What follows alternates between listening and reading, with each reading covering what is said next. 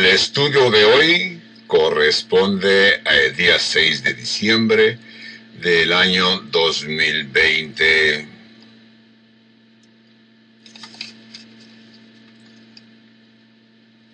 Continuamos con nuestra serie Visión 2020, o sea, viendo la verdad con toda claridad. El estudio de hoy es titulado Satanás y sus malignos demonios y sus métodos. Y lo vamos a tomar del libro de Lucas capítulo 10 verso 17, entre otras varias escrituras que ya nuestro pastor Skip A. nos las va mencionando. Hoy día la mayoría de la gente no cree en el diablo. Para ellos, así lo dicen, es un símbolo diabólico. Lo reducen a un mito, a una figura con cuernitos y una horquilla en su mano. Pero la Biblia es clara cuando nos afirma que el diablo existe. Y como creyentes no tenemos un enemigo más poderoso que el ignorarlo. En el mensaje de hoy, nuestro pastor Skip Zig nos revela seis factores muy claros que nos van a hablar de cosas muy sorprendentes. Estos puntos son, primero, Satanás es real. Segundo, Satanás es magnífico. Tercero, Satanás hizo la más estúpida decisión. Cuarto, Satanás no es lo opuesto a Dios. Quinto, Satanás es altamente organizado. Y seis, Satanás tiene una agenda, o sea, su programa. Así pues, nuestro pastor Skip Zig se dirige a la congregación de aquí de la iglesia Calvario Albuquerque diciendo, Hemos estado tratando esta serie en las últimas semanas.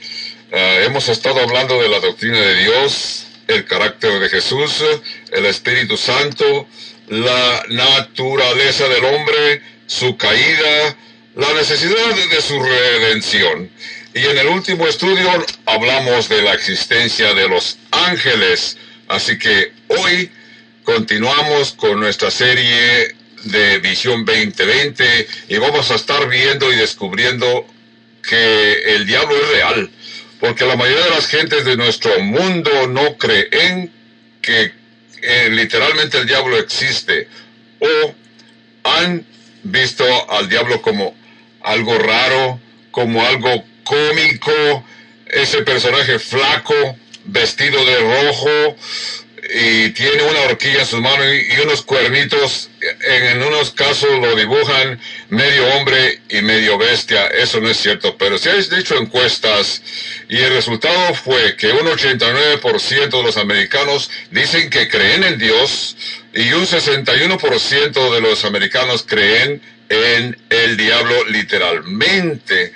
Entonces, lo que esto nos sorprende de que los que creen en el diablo algunos dicen que el diablo es una persona real, los otros no creen que es literalmente, pero una gran cantidad de estas personas se consideran nacidos de nuevo, cristianos nacidos de nuevo, y ellos dicen que creen en Dios, yo sigo a Jesús, pero de veras no creo que existe un diablo.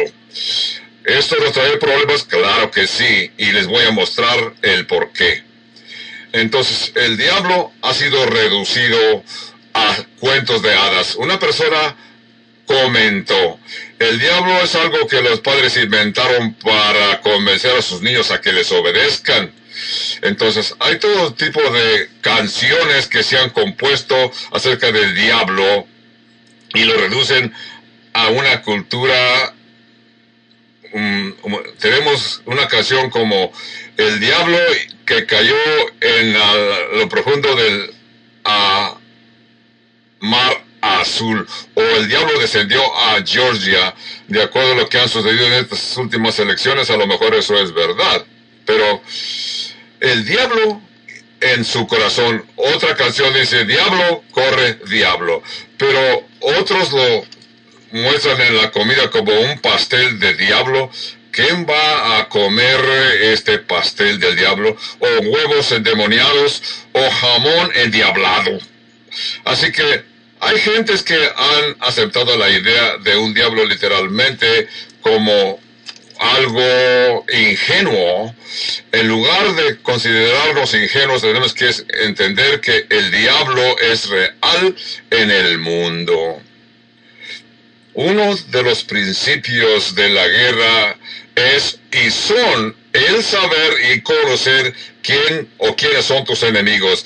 Y no hay ningún enemigo más peligroso y poderoso que el que existe y no quieres aceptar que él existe. Si tú tienes un amigo que existe y tú no lo crees que él existe, pero él existe, él ya te venció. Lo que voy a hacer en el estudio de hoy es, el nombre de este estudio de hoy es Satanás, sus demonios y sus métodos.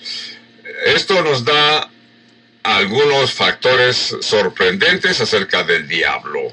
Esencialmente hay tres enemigos que tenemos que confrontar, el mundo, la carne y el diablo. El mundo es el sistema mundial de ideas, valores que mm, ignoran a Dios. La carne es tu carne, tu naturaleza caída. Y estos dos enemigos no tendrían ningún poder sin tener un enemigo tercero que es el diablo. El diablo utiliza nuestra carne. El diablo utiliza el mundo para confundirnos. Con todo el que la Biblia nos habla, de acuerdo a Pablo en sus epístolas, dice, no ignoramos sus maquinaciones. Desafortunadamente me he dado cuenta que muchos cristianos ignoran de sus maquinaciones. Vamos a ver en Lucas 10, comenzando con el verso 17, vamos a encontrar seis factores sorprendentes acerca del diablo. En primer lugar, el diablo es real. Esto no te sorprende, pero esta es una sorpresa para muchas personas de que no quieren aceptar que Satanás es real. Mm, ellos creen que Satanás es el diablito que los niños enseñan en la noche de Halloween. En el capítulo 10 de Lucas, y quiero mencionar, también quisiera que busquen otros dos pasajes que vamos a ver. Eh, uno es Ezequiel, capítulo 28, verso 11, y el otro es Isaías, capítulo 14. vamos a comenzar en Lucas. Ah, 10, luego Ezequiel 28 y Isaías 14. En el Evangelio de Lucas, capítulo 10, Jesús había enviado a sus discípulos, no 12 discípulos, pero 70 discípulos, a las ciudades y aldeas donde Jesús iba a visitar en su viaje a Jerusalén. Los envió de dos en dos para que fueran a las aldeas hablando del reino de Dios, para ver quién era receptivo a él y otros no que se prepararan para cuando Jesús viniese a estas áreas. Era como un equipo evangelístico enviado por adelantado. Así que ellos fueron y hicieron como Jesús les ordenó, regresaron al Señor y estaban tan alegres y sorprendidos por lo que habían descubierto. Vamos a leer en Lucas 10, eh, 17 que dice, volvieron los setenta con gran gozo diciendo, Señor, aún los demonios se nos sujetan en tu nombre. 18. Y él les dijo, yo veía a Satanás caer del cielo como un rayo. Y Jesús les dijo, yo veía a Satanás caer del cielo como un rayo. 19. He aquí os doy potestad de hollar serpientes y escorpiones y sobre toda fuerza de enemigo y nada os dañará. Pero no os regocijéis de que los espíritus se os sujetan, sino regocijaos de que vuestros nombres están escritos en los cielos. Es el verso 20. Es evidente de que estos 70 discípulos creyeron y creían en los demonios literalmente, porque ellos dicen, aún los demonios se sujetaban a nosotros en tu nombre. Así que ellos están dando testimonio y es evidente de que también Jesús creyó en un diablo literal, porque dice en el verso 18, yo veía a Satanás caer del cielo como un rayo. Así que tenemos 70 discípulos, Jesús están creyendo que el diablo es real. Entonces, ¿qué tipo de evidencias tenemos de que el diablo es real? Entonces, y que el diablo eh, literalmente existe. Vamos a ver tres razones. En primer lugar, filosóficamente. Filosóficamente. Por la simple razón que tiene que ver un adversario. Pensemos, hay Dios que creó el mundo y, el mundo que Dios creó no está en una armonía perfecta con Dios. Está en desacuerdo con Dios. La pregunta es por qué es el caso, si por qué no servir a un Dios bueno que nos da todo lo bueno y ama su creación y su creación parece que está llena de violencia, de eh, errores. Tenemos esta dicotomía. Dios nos creó, pero el mundo que Dios creó está lleno de demonios. Eh, hay una mezcla de dolores, sabiduría, estupidez, de amabilidad y de crueldad. Entonces, ¿cómo vamos a explicar todo esto? La presencia de otro ser maligno, un ser maligno y poderoso. Vamos a hablar acerca de que Dios tiene un plan hermoso para ti. Esa persona, si es incrédulo, Él te va a reprender diciendo, ¿qué quiere decir que hay un Dios que me ama? Porque es que hay tanta maldad en el mundo. Si es que hay un Dios bueno y que nos ama tanto, entonces, solamente razonemos filosóficamente y hace sentido, ¿verdad? Pero una evidencia más fuerte, bíblica, sabemos que es verdad. La Biblia nos habla de Satanás 54 veces en todas las escrituras. Esto quiere decir que tenemos un adversario, un enemigo. Satanás es nuestro enemigo. Otras 35 veces la Biblia se refiere a el diablo. Y cuando la Biblia se refiere a el diablo, no se refiere ni dice que es una cosa. Se usa pronombre propio él, a aquel, a él mismo. Una, él mismo lo hace. Satanás también, el diablo se le llama el el maligno, el diabólico. Se le da el diablo adversario diabólico y Apocalipsis nos dice la palabra griega que quiere decir el destructor. Entonces, verdaderos nombres o nombres formales hablan de personas, personalidades y poderes y propósitos. Entonces, el caso muy fuerte para reconocer la posición bíblica es la palabra Jesucristo mismo, como aquí se menciona Satanás. Jesús dice en el verso 18, yo veía a Satanás descender del cielo como un rayo. Jesús había tenido conversación con Satanás cuando estaba tentado en Mateo capítulo 4. El Señor Jesús lo reprendió diciéndole, claramente lo reprendió con las escrituras. Cuando Jesús habló de las obras del diablo a contra del Evangelio, Jesús le dijo, la palabra fue sembrada en Mateo 13, 19, dice, cuando alguno oye la palabra del reino y lo entiende, viene el malo y le arrebata lo que fue sembrado en su corazón. Este es el que fue sembrado junto a el camino. Otra vez más, habla de una persona que existe literalmente porque vino y roba la palabra. También entendemos cuando Jesús le dijo a Pedro, ya estaba cerca de la crucifixión, vamos a verla. Jesús le dijo a Pedro, Simón, Simón, Satanás ha pedido zarandearte, desea zarandearte como el trigo, pero yo he orado por ti si hubiera sido Pedro, le hubiera dicho, Señor, ¿y qué le dijiste? Jesús identifica a un enemigo por nombre que está pidiendo zarandear mi alma. Vamos a ver el verso 18 de Lucas 10 una vez más, cuando les dijo, yo veía a Satanás caer del cielo como un rayo. Es lo que Jesús dijo a sus discípulos. Lo que Jesús quiso dar a entender, yo estaba allí cuando eso sucedió. Cuando la caída del cielo tomó lugar, yo estaba, yo, lo experimenté y lo pude ver. Entonces, aún más podemos decir que Jesús estuvo en la tierra cuando toda la maldad que ha existido, cuando Dios, desde que Dios creó, escrito en 1 Juan 3.8, Primero de Juan 3.8, por este propósito se manifestó el Hijo de Dios para destruir las obras del diablo. Primero de Juan 3.8. La razón que les estoy mostrando de esto es, eh, si tú dices que crees en Jesucristo, pero no crees en el diablo, estás burlándote de lo que Jesús dijo y vino a hacer. Jesús vino a este mundo para deshacer las obras del diablo. Ese es el propósito de la encarnación. Tú dirás, yo no creo en el diablo. El diablo no existe. Es solamente una idea para convencer a los niños.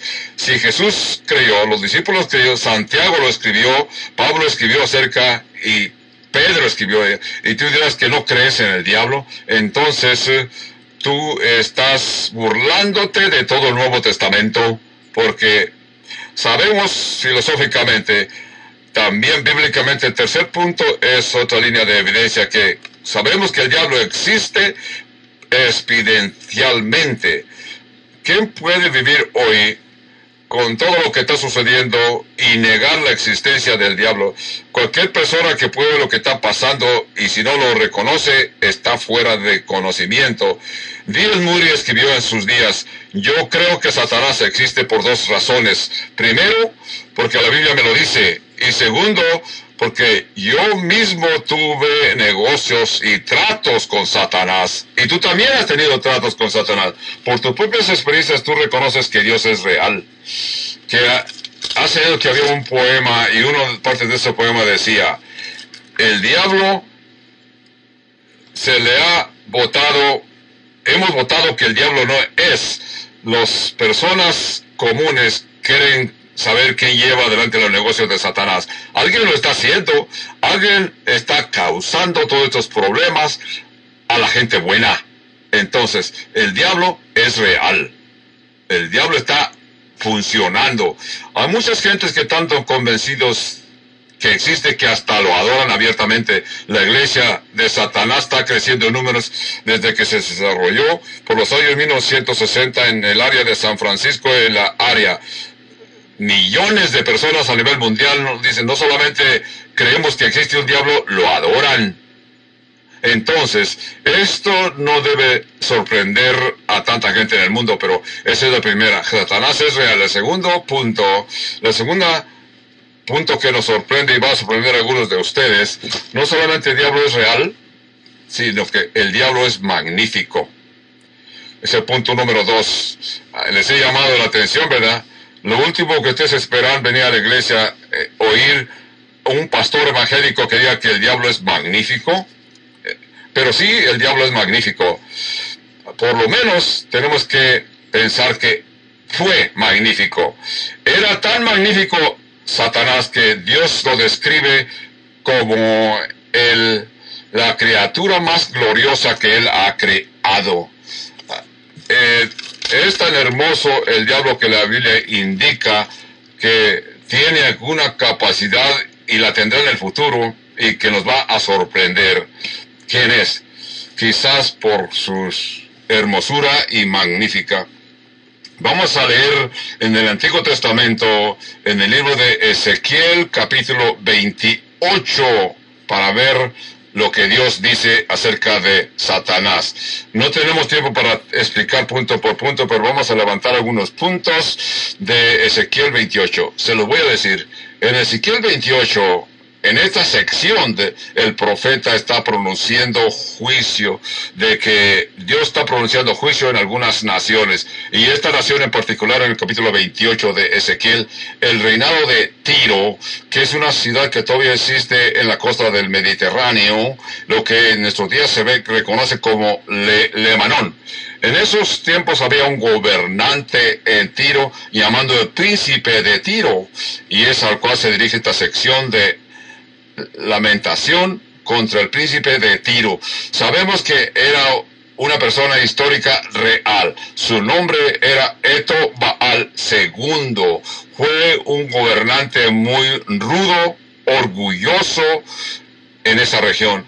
Aún él mismo se dio el título de Dios. Por eso es que Dios lo, le dicta su juicio a través del profeta Ezequiel.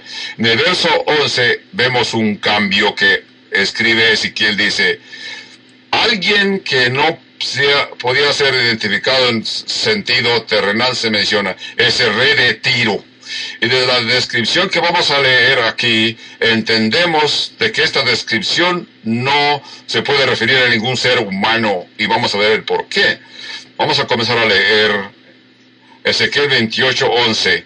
Vino a mí palabra de Jehová diciendo, Hijo de hombre, levanta endecha sobre el rey de Tiro y dile, así ha dicho Jehová el Señor, tú eres el sello de la perfección, lleno de sabiduría y de acabado de hermosura. Veamos el verso 13. En Edén, en el huerto de Dios estuviste, de toda piedra preciosa era tu vestidura. No se refiere al rey, porque este rey de Tiro no existió ni vivió en el jardín de. Lo que el profeta está profetizando se está dirigiendo al príncipe de Tiro para mostrar de que este verdadero poderoso no es este príncipe, sino el que está detrás del príncipe, que es el mismo diablo. Porque la Biblia habla mucho de esto, no nos debemos de sorprender. Jesús mismo lo pronunció. Jesús estaba hablando a Pedro cuando anunció que iba a ir a Jerusalén y que sería crucificado. Pedro dijo, no, Señor, nunca te suceda esto. Y Jesús le dijo a Pedro, quítate de enfrente de mí, Satanás, Satanás. ¿Qué está haciendo? Jesús está dirigiendo el poder de que le dio a Pedro el pensamiento para tratar de reprender al Señor de que no fuera a Jerusalén. Esto se encuentra en Mateo 16, verso 20 y adelante. Ah, es lo que estamos viendo aquí en el Ezequiel 28, 13. Se dirige al rey de Tiro. Veamos la descripción en el verso 13 o en el verso 12 dice, Tú eres el sello de la perfección. Nada palabras. Tú eres, sumarizas todo lo mejor que yo he escrito. Tú eres el mejor de lo mejor. Sello de perfección, lleno de sabiduría y acabado en hermosura. Qué hermosa afirmación de por boca de Dios. Si tú quieres saber qué es lo que Dios es hermoso, ve cómo Él creó a este ángel. porque es hermoso? La gente de hoy piensa que la gente es que, ¿cómo lo pintan?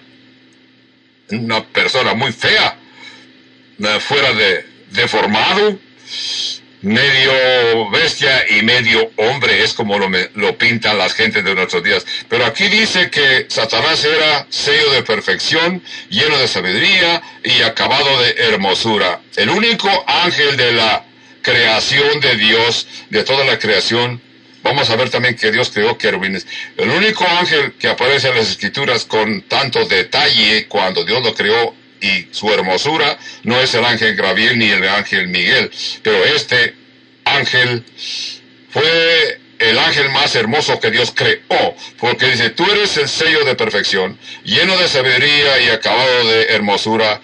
En Edén, en el huerto de Dios estuviste de toda piedra preciosa en tu vestidura cormanía, topacio, jaspe, crisólito, berilo, onís, de zafiro, carbunco, esmeralda, oro, y los primeros de los tamboriles y flautas estuvieron preparados para ti el día que fuiste creado.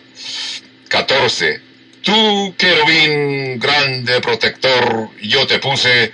Este querubín era un ángel muy alto y muy importante en el plan de Dios, poderoso, rodeaba la presencia de la gloria de Dios, este querubín grande, poderoso.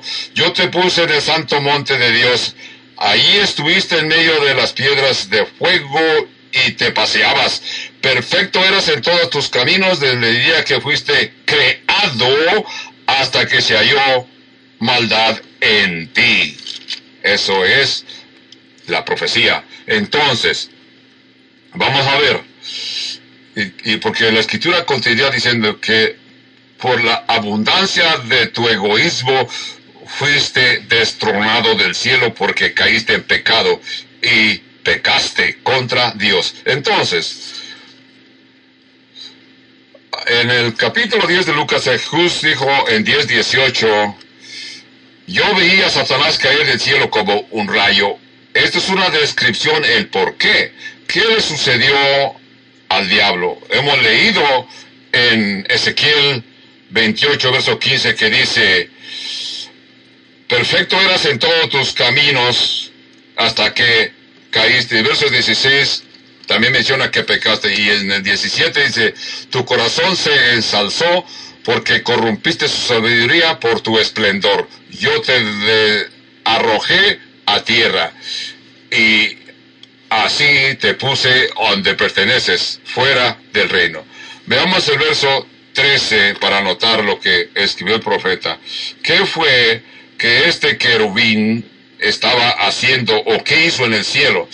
Hacía dos cosas este querubín en el cielo. En primer lugar, hacía, era músico, supervisaba, en verso 13, habla de tamboriles y flautas. Dice, estabas en oro los primeros de tus tamboriles, flautas estuvieron preparados para ti en el día que fuiste creado. Esto quiere decir que este ser que fue creado en el jardín del Edén, eh, por un tiempo en el templo, era un director de la alabanza y adoración. Él alababa, adoraba y alababa a Dios. Es interesante pensar que cuando Dios hizo su creación, creó un músico. Si tú eres una persona músico, puedes eh, igualarte a este músico que Dios creó. Pero el verso 14 dice, tú vi grande protector. Esto quiere decir que Satanás tenía alguna posición de que podía flotar y caminar en el reino de Dios por la gloria que Dios le había dado. Satanás es real, Satanás es magnífico. Tercer factor es que Satanás hizo la decisión más estúpida en considerarse igual a Dios. Esto sorprende a muchos y a mí cuando yo pienso lo que le sucedió. Este ángel tenía la posición, si era el querubín que cubría y estaba sobre toda la creación de Dios, esto quiere decir que era uno menos uno tenía la posición número uno. No la eches a perder. Pero Satanás la echó a perder porque se encontró maldad en él. Lucifer pecó y fue lleno de orgullo. Quiero mostrar cómo sucedió. Se escribe, vamos a ver Isaías capítulo 14. Jesús dijo, yo veía a Satanás caer del cielo como un rayo recordemos. Y como leemos, Isaías capítulo 14, verso 12.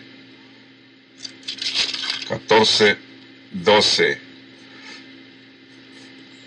¿Cómo caíste del cielo, oh lucero, de, hijo de la mañana?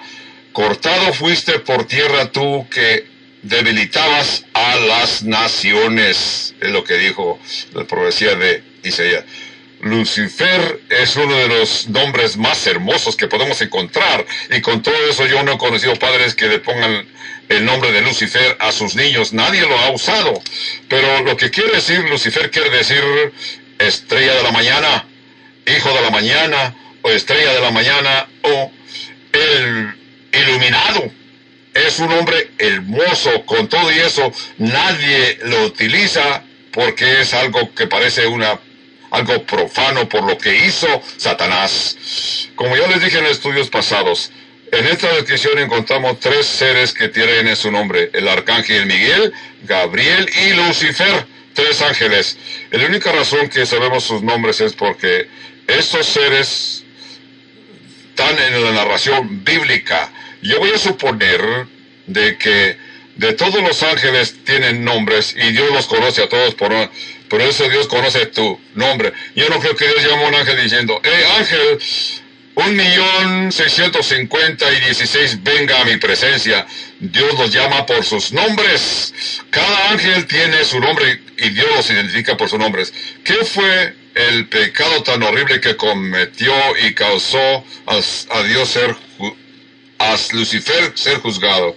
Dice, que tú dijiste en tu corazón, en Ezequiel, y acá dice en 14, porque tú dijiste en tu corazón, tú pusiste en tu corazón, subiré y seré semejante al Altísimo. Me eh, sentaré en el monte de la congregación, desde el norte al sur, ascenderé a las nubes más altas y seré como el Altísimo. Notemos que aquí Satanás o Lucifer cinco veces se eleva a sí mismo. Yo iré, subiré, iré, diré, llegaré. Por esa razón, Dios lo derrocó. El pecado comienza cuando una persona pone en su corazón lo que yo quiero es más importante de lo que Dios quiere para mí. Yo me exaltaré, haré mi voluntad sobre la voluntad de Dios. Y eso en la presencia de Dios es pecado, así comienza el fracaso. Vemos aquí en Isaías 14, 12, 13, 14, dice que Satanás dice que se va a elevar. Ahora veremos cómo Satanás se enalteció diciendo yo, yo, yo. Pero Dios le aniquiló y cayó del cielo. Leemos en Isaías 14, verso 13, que dice que decías en tu corazón, subiré, ¿a dónde va a sufrir si llega el ser más alto en la posición del cielo? ¿Cómo dice aquí que subiré? ¿Por qué piensa en subir? Para que eh, Lucifer piense en subir va a estar sobre una sola persona que existe, que es Dios, para que este ángel jefe de jefes sea enaltecido o una posición más alta, ¿qué está pensando? Ser más que Dios. Algo le sucedió en su corazón cuando ahora no está satisfecho con adorar a Dios. Ahora quiere que los demás ángeles lo adoren como los ángeles, porque dice, seré como el Altísimo. Cuando sucedió, Lucifer vino a ser Satanás y fue lanzado del cielo como Jesús da testimonio. Yo veía a Satanás de, caer del cielo como un rayo. Verso 15. Mas tú derribado eres hasta el Seol, los lados del abismo. Se inclinarán hacia ti los que te vean, te contemplarán diciendo, ¿es este aquel varón que hacía temblar la tierra, que trastornaba a los reinos. Jesús dice, subiré y Dios le dijo, vas a caer en lo que te va a suceder al abismo. Y en Apocalipsis capítulo 20 se cumple esta profecía cuando dice que Satanás fue lanzado al lago de fuego, él y todos sus demonios. Eso es el lago de fuego. Y Dios está esperando por mucho tiempo para todo esto. Todavía no sucede, pero está esperando. Cuando Dios decida, es una forma de que Dios está diciendo y demuestra que eternamente el acto estúpido de desafiar a Dios. Si tú quieres desafiar a Dios, tú quieres exaltarte sobre la voluntad de Dios, prepárate, Satanás te va a lanzar como lo hizo con el, gran jefe de la creación llamado Lucifer. Lo mismo te sucederá a ti. Piensa en esto. Eh, para eso nos vamos a una pregunta. ¿Qué son las decisiones que estás haciendo en tu vida para Dios? ¿Estás haciendo decisiones estúpidas o estás haciendo decisiones interesantes? Tú dirás, estás haciendo decisiones estúpidas. Toda decisión de que no debe gloria a Dios y nace en tu corazón es una decisión estúpida. Toda decisión que te acerque al corazón de Dios es una, lo hace una persona inteligente. Cualquier persona que diga, yo quiero esto, yo quiero esto y esto, eso puede ser una decisión estúpida si no busca la voluntad de Dios. Y Dios va a demostrar esto para la eternidad, como lanzó al gran jefe que él había creado y lo lanzó a la tierra, lo destronó.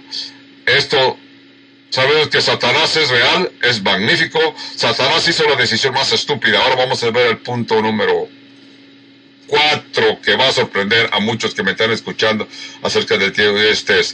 Punto número cuatro. Satanás no es solo, no es lo opuesto a Dios. El diablo no es lo opuesto a Dios, pero el diablo quiere que tú pienses que es igual a Dios y se opone porque a él le gusta cuando la gente da al diablo más crédito de lo que tiene. Satanás se alegra cuando la gente dice, Satanás es como el opuesto a Dios. Es tan poderoso como Dios. Eh, leí un artículo en el periódico LA Times, llamó mi atención, lo recorté, lo he guardado, de que un niño de 17 años dijo, a veces pienso en Satanás como alguien bien hermoso. Nunca he oído que alguien vea a Satanás como alguien, alguien muy hermoso. Pero este chamaco de 17 años dijo, yo creo que Satanás es alguien, algo interesante, ya que él controla una parte del ambiente supernatural. Eso no es cierto. Él quiere que tú estés a su lado y él te da.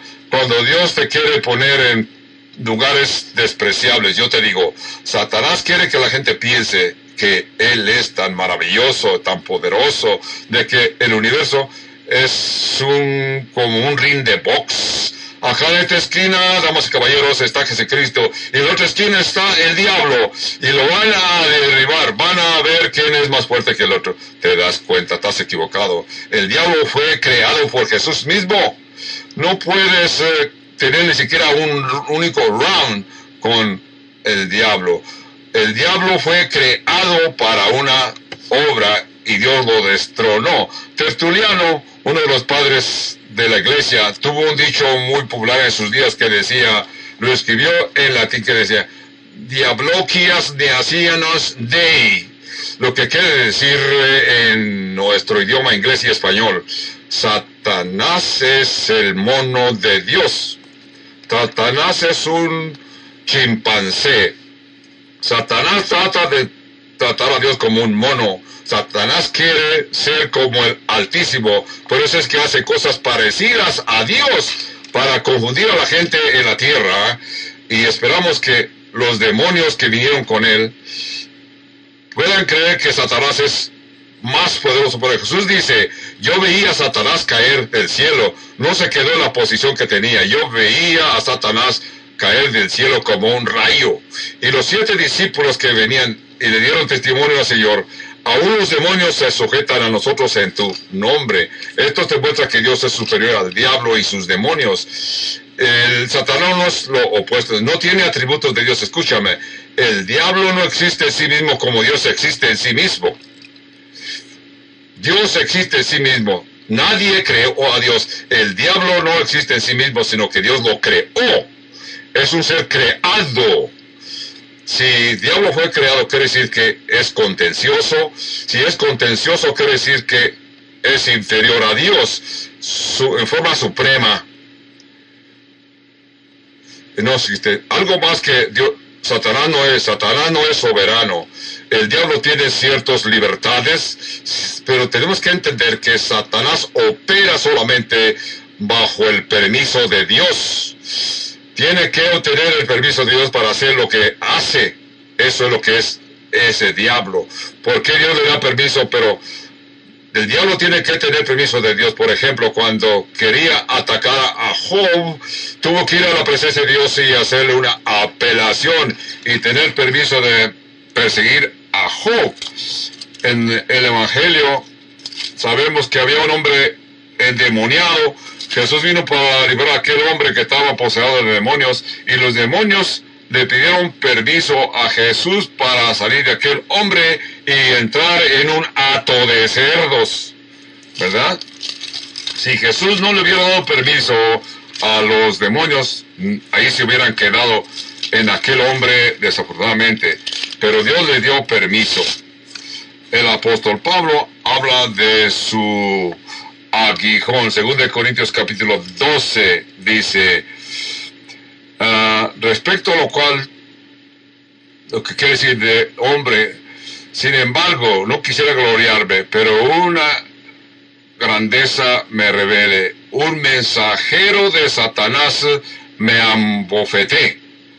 En otras palabras, Dios para su propio propósito puede utilizar los diseños malignos del diablo para atacarte para su propia gloria y para su beneficio y su extensión del Evangelio, para que el Evangelio se... porque Pablo está dando testimonio que Dios le dijo, bástate mi gracia porque mi poder se perfecciona en la debilidad. Así que Satanás no existe en sí mismo, Satanás no es soberano, algo más que el diablo no es omnipresente. No pienses que el diablo puede estar en el lugar que se le antoja, no. Pensemos mejor de que Satanás está limitado a habitar. Solamente puede estar en un lugar. Un demonio solamente puede estar en un lugar una vez. El demonio estaba en aquel hombre cuando Dios lo expulsó de aquel hombre y ellos fueron al punto número dos ese, entraron en el ato de cerdos porque Jesús se los permitió. Así que Satanás no puede operar ni es omnipresente. Otra cosa que el diablo no es, el diablo no es omnisciente. El diablo no lo sabe todo. El diablo no puede predecir el futuro. Oigo que algunos cristianos a veces eh, se endebilitan y dicen, yo creo que el diablo puede leer mi mente. El diablo ha leído mi mente porque yo he oído que gente presentan historias antes de que fueron salvos, iban a un brujo, a un psíquico, y ese psíquico o brujo les daba detalles de su vida pasada y de lo que vendría en el futuro. Y decían, ¿cómo este me puede adivinar? Lo que yo no sé ayer, pues porque alguien te cocinó y a lo mejor esta información la recogió ese brujo y ese psíquico. Yo estoy seguro que había un demonio presente cuando estabas almorzando ayer. Eso es diferente de predecir el futuro. Eso es algo que solo Dios sabe y puede hacer. Entonces, el diablo no es omnisciente, no conoce el futuro, no sabe lo que estás pensando. Aún los ángeles buenos les falta información Veamos lo que dice en Pedro, que el, los ángeles desean ver las cosas acerca de nuestra salvación. Porque los ángeles han experimentado y, pueden ver, ellos nunca han experimentado lo que es la salvación, pero tú y yo hemos experimentado lo que es redención. Esto fascina a los ángeles. Entonces, si los buenos ángeles no tienen toda la información de lo que viene en el futuro, ciertamente los demonios tampoco entienden lo que sucederá mañana. Entonces, Satanás no es lo opuesto a Satanás. No es real, es magnífico, es real, pero hizo la decisión más estúpida, pero no es lo opuesto a Dios. Vamos a ver el factor número 5 acerca de Satanás. Satanás es altamente organizado. Piensa, de veras, Satanás está bien organizado, tiene una organización bien estructurada. Hay un libro que se llama Los siete hábitos de Dios. En ese libro, uno de esos hábitos quiere decir que Satanás es organizado. Cuando Satanás cayó del cielo, la Biblia nos indica que el diablo pudo convencer a otra gran cantidad de ángeles, espíritus, para llevarlos con él y toda esa montón masiva de ángeles se opusieron a Dios, de los cuales ahora Satanás es el gobernante. Apocalipsis capítulo 12 dice Juan, yo veía a un dragón que con su cola arrastraba una tercera parte de las estrellas del cielo y las lanzó a la tierra. Leemos esto y ¿qué quiere decir esto? Si continúa leyendo el capítulo 12 de Apocalipsis vas a encontrar la respuesta. Esas estrellas que son ángeles caídos, y dice, el gran dragón fue lanzado, la serpiente antigua llamada Diablo y Satanás y sus ángeles fueron lanzados con él. Notemos, Apocalipsis 12 menciona toda esta historia. Entonces, con una tercera parte de las huestes celestiales que se rebelaron contra Dios, así que Satanás ha hecho una organización de espíritus poderosos que tratan de engañar a la creación de Dios, porque Satanás dijo yo quiero ser como Dios, Dios le dio la oportunidad de tener poder, ese es el Dios de los demonios. Por eso es que Jesús le llamó el gobernante de este mundo. En Juan 12, 13, 14, 15 y 16. Jesús se refiere a Satanás como el gobernante de este mundo. Pablo dice en Efesios capítulo 2, le llama el príncipe de los aires. Qué descripción. príncipe de los poderes celestiales. Eso quiere, se refiere al hemisferio. Quiere decir que Satanás habita en la tierra, es la habitación de Satanás en la tierra. Podemos ver más que esto. Si es el príncipe de los poderes del cielo, sino Satanás es el está interesado en toda la media de comunicación. Satanás ha invertido en el medio de comunicaciones y la ha pervertido como el medio de televisión. En Lucas 11 se le llama el gobernante de los demonios, gobernante de demonios, príncipe de los demonios en Lucas 11:15. Así que tiene estos seres eh, diabólicos que cayeron con que son demonios. Así que Satanás es el príncipe, gobernante de todos ellos, y ese sistema está altamente organizado. Tiene nombres para sus en Galatas 1 y Efesios 6.12. Eh, Efesios 6.2. Pablo escribe, no luchamos contra contra Efesios 6.12 dice, porque no tenemos lucha contra sangre y carne, sino contra principados, contra potestades, contra gobernantes de las tinieblas de los siglos, con los trahuestes espirituales de maldad en las regiones celestes. Son seres malignos que te están buscando. Esto pone y llena de temor a muchas personas porque sabes que el diablo te odia y te está buscando para zarandearte. Es porque no visto. Una tercera parte de los ángeles cayeron. ¿Cuántas cantidades quedaron? Dos terceras partes de ángeles quedaron a nuestro favor. Así que tenemos dos ángeles contra un maligno, porque la escritura dice, mayor es aquel que está con nosotros que el que está en el mundo. Enfócate en las dos terceras partes de ángeles que no cayeron, donde Dios dice que los envió para ministrar a los herederos por salvación. Hebreos capítulo 1.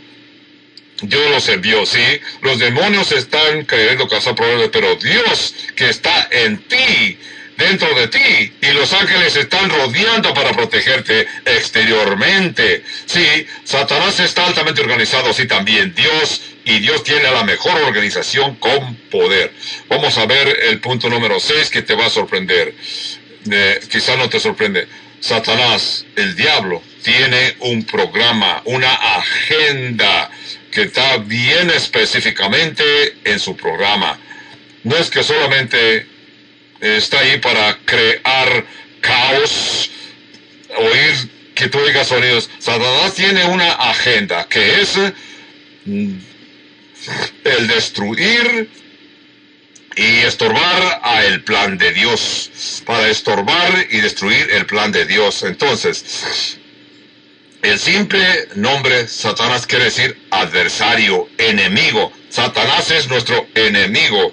Satanás está a contra de todos los que quieren servir a Dios. La pregunta, ¿a contra quién está Satanás? El nivel básico podemos decir está contra de todos, ¿verdad? Pero en Juan 5.19 dice, y sabemos que todo el mundo está bajo el maligno. Primera de Juan 5.19.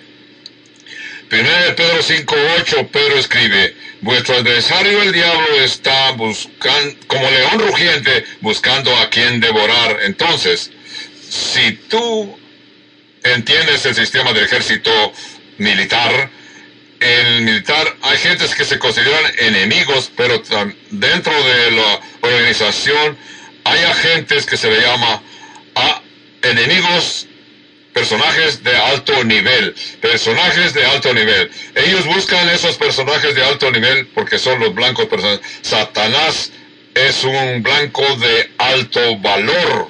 Vamos a ver el, el, la posición número uno de que Dios odia a Jesucristo. Desde Génesis 3.15 que anunció, alguien nacerá y Satanás a ti, Satanás, el que nazca te va a aplastar tu cabeza. Satanás ha atacado a la descendencia de Adán y Eva. Ese es el enemigo número uno. Jesús es el enemigo número uno de Satanás. En segundo lugar, el blanco principal de Satanás son los santos ángeles, los sagrados ángeles. Nosotros no somos ingenuos ni orgullosos. Imagínate de que el diablo mismo trata de buscarme. No tenemos que ser ingenuos. No es difícil, no es difícil entender, aún más allá del ambiente político, más allá después de que pase todo el tiempo de las elecciones. Esto dice que Satanás en los lugares celestiales, Satanás está peleando por los sagrados ángeles. Si quieres entender mejor, ve y lee el libro de Daniel capítulo 10 cuando el arcángel le dijo a Daniel, tu oración fue contestada, fui enviado para protegerte, pero cuando llegué a Persia, el arcángel de Persia se opuso y tuve que llamar al arcángel y que venía a ayudarme. Así que hay una batalla en el cielo, en el ambiente, en la región celestial, que tú ni yo vemos. Así que Jesús, los sagrados ángeles, el blanco más grande para Satanás es Israel, la nación. Dios tiene un plan para salvar a la nación de Israel desde el Antiguo Testamento y el Nuevo Testamento a través de los profetas Jacobo. Dios tiene un reinado teocrático en esta tierra para Israel. Así que esas profecías no se han cumplido aún. Por eso es que en Apocalipsis capítulo 12 Satanás cayó del cielo para atacar la nación de Israel. Entonces, tenemos como enemigo de Dios Jesús, los sagrados ángeles, Israel, y hay un blanco número cuatro, nosotros, no, nosotros no, los incrédulos.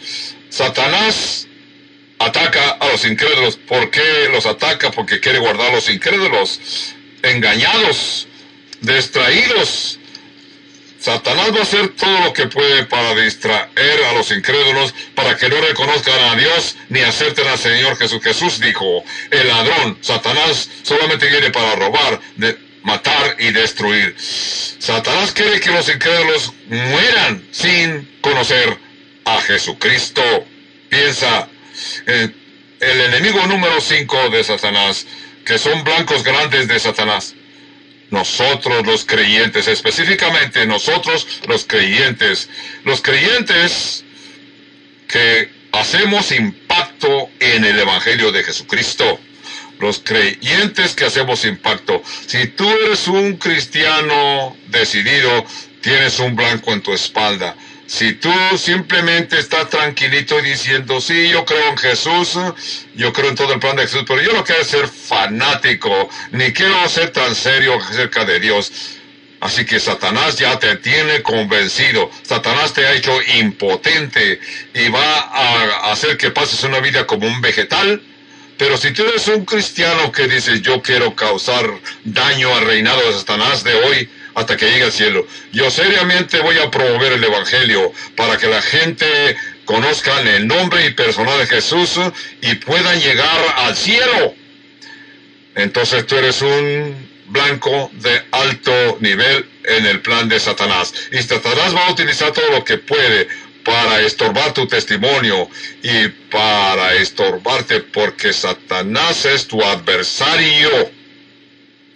Entonces, cuando vamos a concluir el estudio dirás, Pastor Skip, este sermón de hoy no es de los sermones que me han alegrado o que yo lo ponga en una posición muy alta, sino que tú me has dicho de que hay un día real que me odia y está tratando de destruir mi vida y envía sus demonios. Si Satanás es mi enemigo tiene poderes, sí es lo que te estoy diciendo. Eso es lo que yo quiero que entiendas para que tú llegas a ser una persona feliz.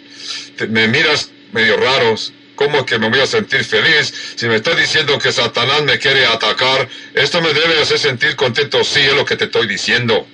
Porque la otra alternativa es que si Satanás no es tu enemigo, entonces es tu amigo. Eso es algo doloroso. Si tú quieres tener alguna relación con Satanás, es que tú lo quieres como tu enemigo y no como tu amigo. Porque si Satanás es tu enemigo, Dios es tu amigo. Dios es tu amigo. Jesús es tu amigo. Concluiré con esto. Charles Harris dijo, hay algo que me alegra el pensar que el diablo es mi adversario, Prefiero tenerlo como adversario que como amigo. Oh, alma mía, alégrate, porque Satanás es mi enemigo. Así que por siempre Satanás continuará en la oscuridad detrás de las puertas porque Dios lo encerró en el diablo. Concluye diciendo, mejor tener a, a Satanás como adversario, esto me conforta. ¿Por qué? Es como si Dios es mi amigo. Hasta este punto nos debemos decir confortables por esta situación. Satanás te odia, sí, gracias Jesús. Estoy contento, Dios, de que Satanás me odia. Porque si Satanás me odia es porque yo me salí de su reinado. Yo no oí sus mentiras, sino que yo le dije a Satanás, lo pude entender Satanás, el pago del pecado es el infierno, pero yo me deserté. Entregué mi vida a Cristo, ahora Satanás es mi enemigo. Qué bien, porque esto quiere decir que Dios es mi amigo. Dios es mi amigo. Alégrate, hermano, porque Padre Santo, qué agradecidos estamos por esa amistad que tenemos contigo, por las palabras del Señor Jesucristo cuando dijo, ya no te llamaré mis siervos, ahora te llamaré mi amigo.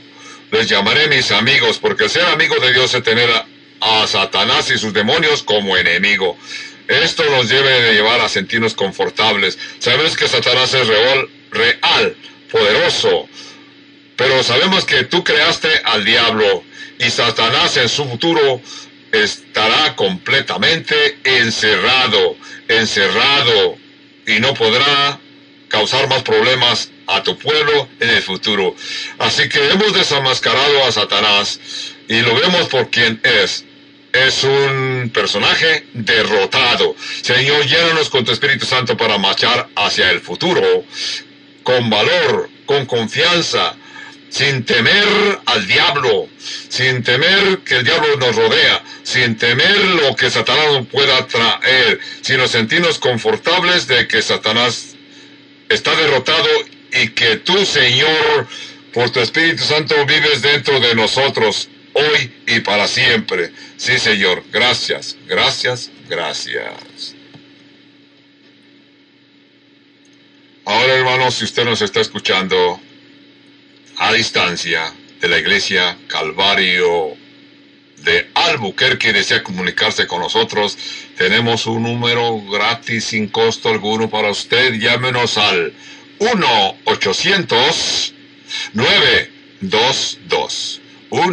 1-800-922-1888. Y si usted desea comunicarse por correspondencia, envíe sus cartas y tarjetas postales al P.O. Box 9 5 7 0 7 Albuquerque, Nuevo México, con su número postal 8 7 1 0 9.